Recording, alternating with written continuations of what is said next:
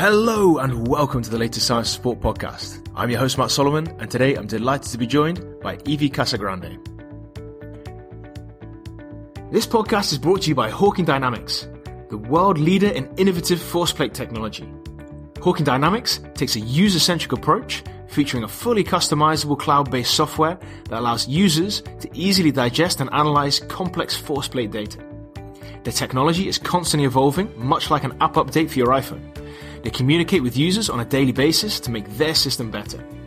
In addition to all of that, they also offer some of the most competitive prices for bilateral force plates on the market, and they're the only force plate company offering a completely wireless system. So, if you want to find out more, check out their easy intro to force plate section at www.hawkindynamics.com forward slash blog. So, without further ado, it's time to welcome Evie onto the show. Evie Casagrande, welcome to the Science of Sport podcast. It is absolutely fantastic to have you here.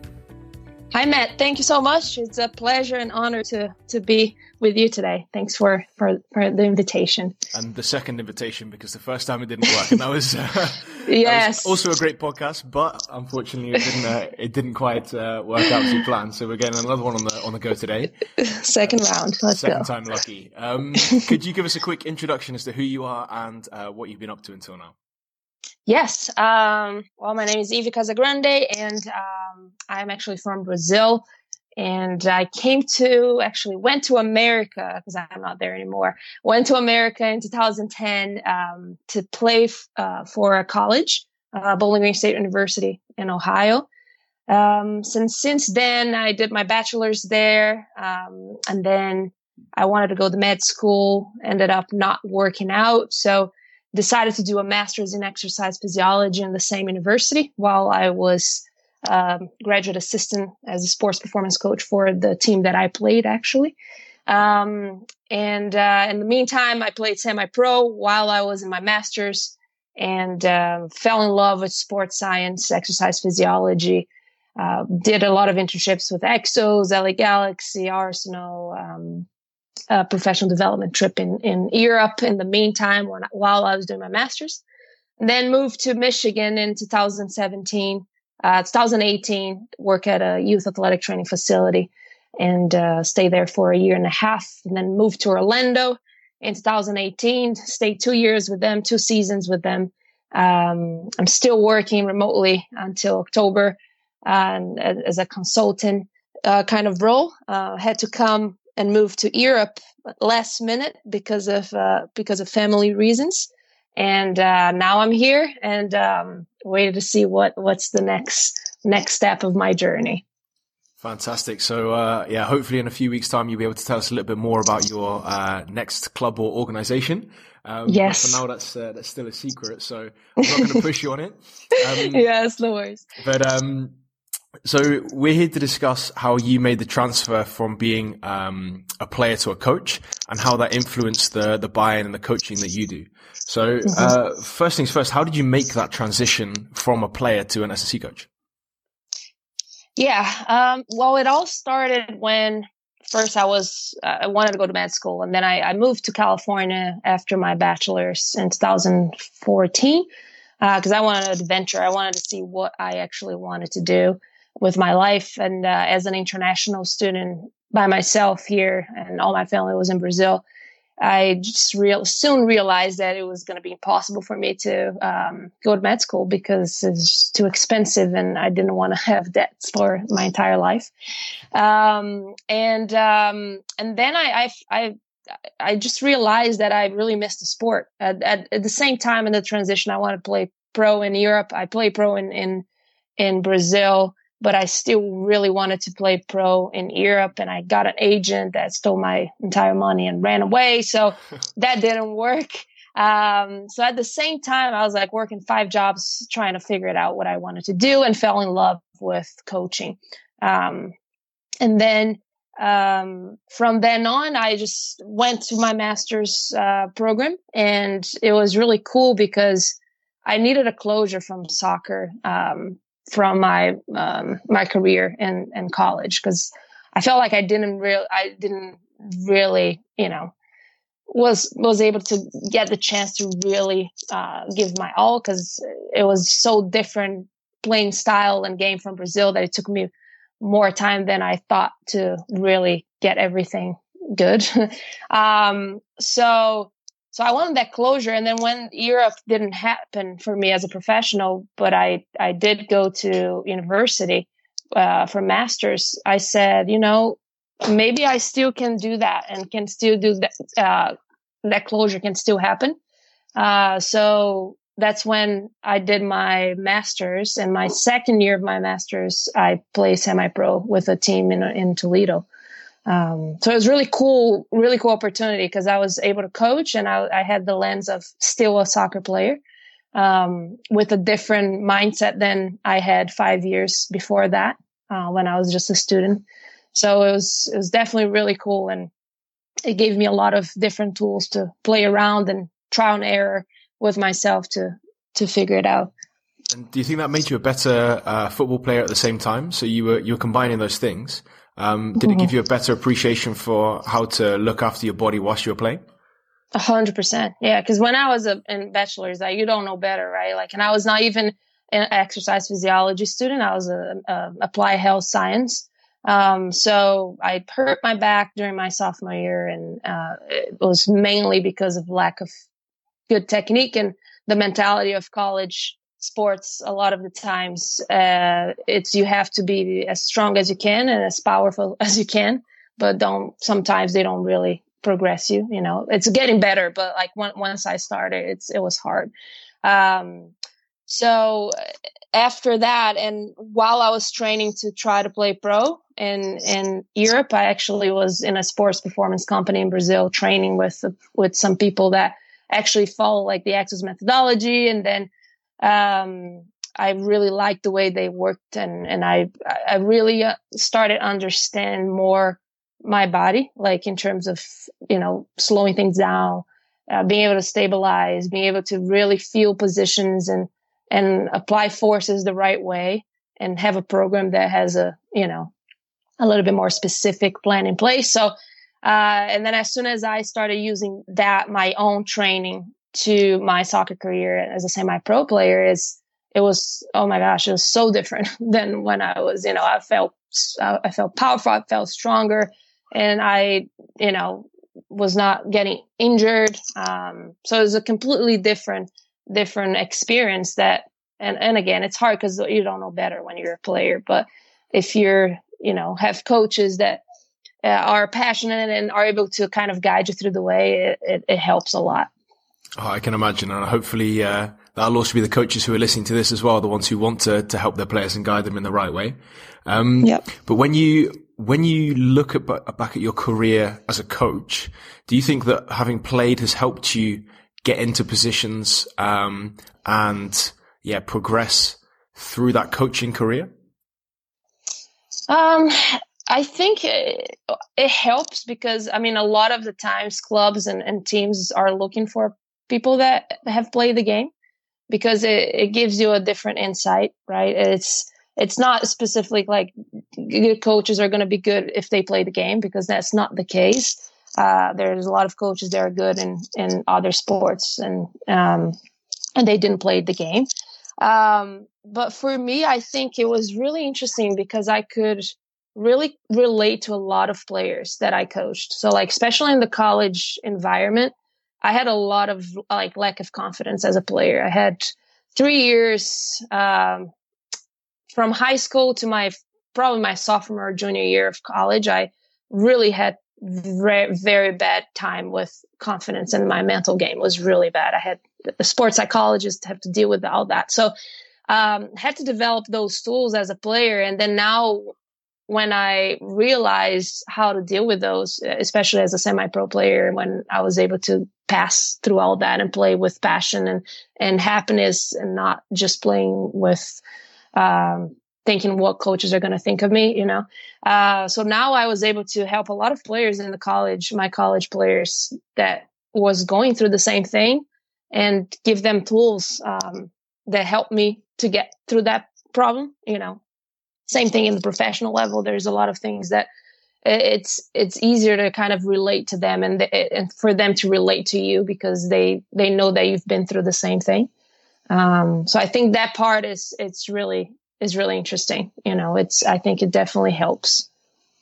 So that would, uh, in that sense, it does give you an edge over other practitioners.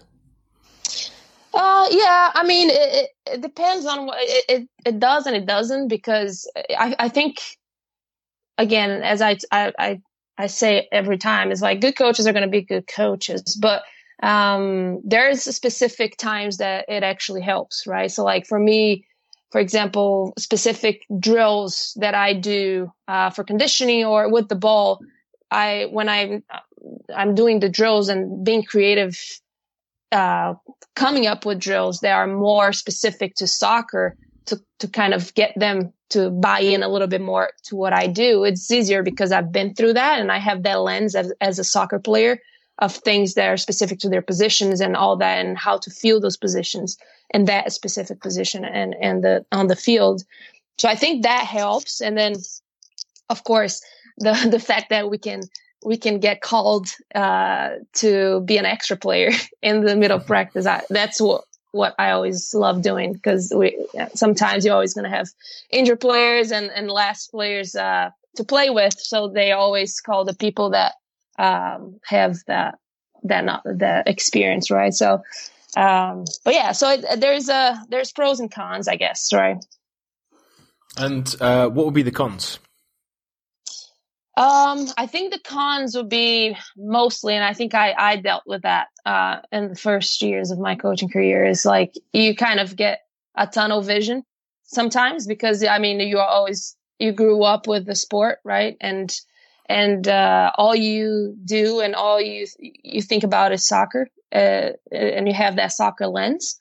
So I think it's for me when I went to Michigan uh, to work as a youth uh, in a youth athletic department, it was good for me because I got out of my comfort zone because there's kids playing all those different kind of sports and it was the things that I learned there. It's it, it carried on until now that I still work with soccer, but it still carries on because, for example, I started talking to more of my mentors, like the best people with shoulder um, with shoulder knowledge, right? So like my mentor, Ben Ashworth was the, like one of the best shoulder specialists. Then I was able to learn a lot with them because I had a lot of baseball kids. And now I can deal with my goalkeepers in a completely different set of skills because I learned that. Um, and uh, so that that's I think that's definitely something that we can always learn so much uh, by just you know learning about other sports and other sports demands and and um, so that's the i think the tunnel vision and getting out of your comfort zone that's the best way to do it this podcast is also brought to you by Flex. Flex is the latest product to enter the velocity based training market, developed by the team at Gymaware. Flex is the only laser based training system available, and it's this unique technology that makes Flex the most accurate and reliable barbell tracking product in the sub 500 US dollar category. It's wireless, portable, and it's super user friendly. Find out why VBT is such a powerful training method and what separates Flex from the competition at flexstronger.com. And would you then recommend that to, to people working in uh, football? Because if I look at my own career, I started in football and moved away from it. And if I ever go back, I'm sure I'll be a far better practitioner for working in uh, different sports. But um, is that something you then recommend to not always uh, be involved in football? Yeah, I think so. I think it all starts with uh, building the connection and network of um, mentors or people that are in those specific positions in other sports, and then just asking them how they solve different problems, you know, and how do they go to uh, to get uh, a point across using different sports demands. And um, so I think I definitely think it's really it's crucial for coaches to to get more information on other sports and see how they do things and how they deal with those constraints and um, the you know how do they create the the movement puzzle and all that those things so yeah, I think that's definitely something that I I always I, I, always do. I always talk to other people in other sports because I can always learn something different. I think that's uh, some excellent advice. And can you speak to the level of uh, of buy-in that you have in your uh, strength and conditioning programs because you're uh, or you were a, a footballer? Um, mm-hmm. Do you think that that gives you, at the end of the day, more buy-in from those players? Yeah, I think that mainly because uh, when I, especially when you I always say that like we as practitioners, we have to practice what we're going to program them, right? So like even when I do my my programs, I go through myself so I can fill it out and, and know and know how to you know do it and, and and show them. I think for me as a as a former player because I I had to go through that um, situation of okay, I have to get faster. I was not a faster. I was not a fast player. I was more like aerobic endurance kind of player. But then I I was never really fast and explosive. So had to go through my own programming when I was a player to deal with that and kind of learn how to uh, create forces the, the the the better way to create forces and and and to transfer that to what I what I needed on the field. So I think that way it's it's definitely um, a good thing to to kind of increase buy-in because you've been there, you know how it feels and how it should feel on that specific exercise, um, and then correlate that. I always tell my players like, do you know? I always ask them, do you know why we're doing this exercise, and kind of makes them think, and then and I think it, what it helps me is because I've I've done it and I've played and I know that that exercise, like that rotational exercise is going to be good because it's going to give me a little bit of an edge when I, you know, shoot a ball. Um, so I think that sensory kind of cue helps, uh, kind of going through that with players. I think that's, uh, that's really interesting as well that you can get into the detail of, um, not just asking them the right questions at the right time, but being able to link, uh, those movements to specific mm-hmm. movements on the pitch as well. Um, exactly. And then help them make those links with questions. Um, yeah. So that they buy in extra to the program. That's, uh, that's really interesting. Yeah. Um, before we uh, run out of time, I want to ask you the most difficult question that we could uh, we could work out, which was, uh, what mm-hmm. is the one thing that you see or do differently, which the rest of the world can learn from? Mm, yeah, I think the first one we talked about this is is the hardest questions ever, question ever because it can go on and on.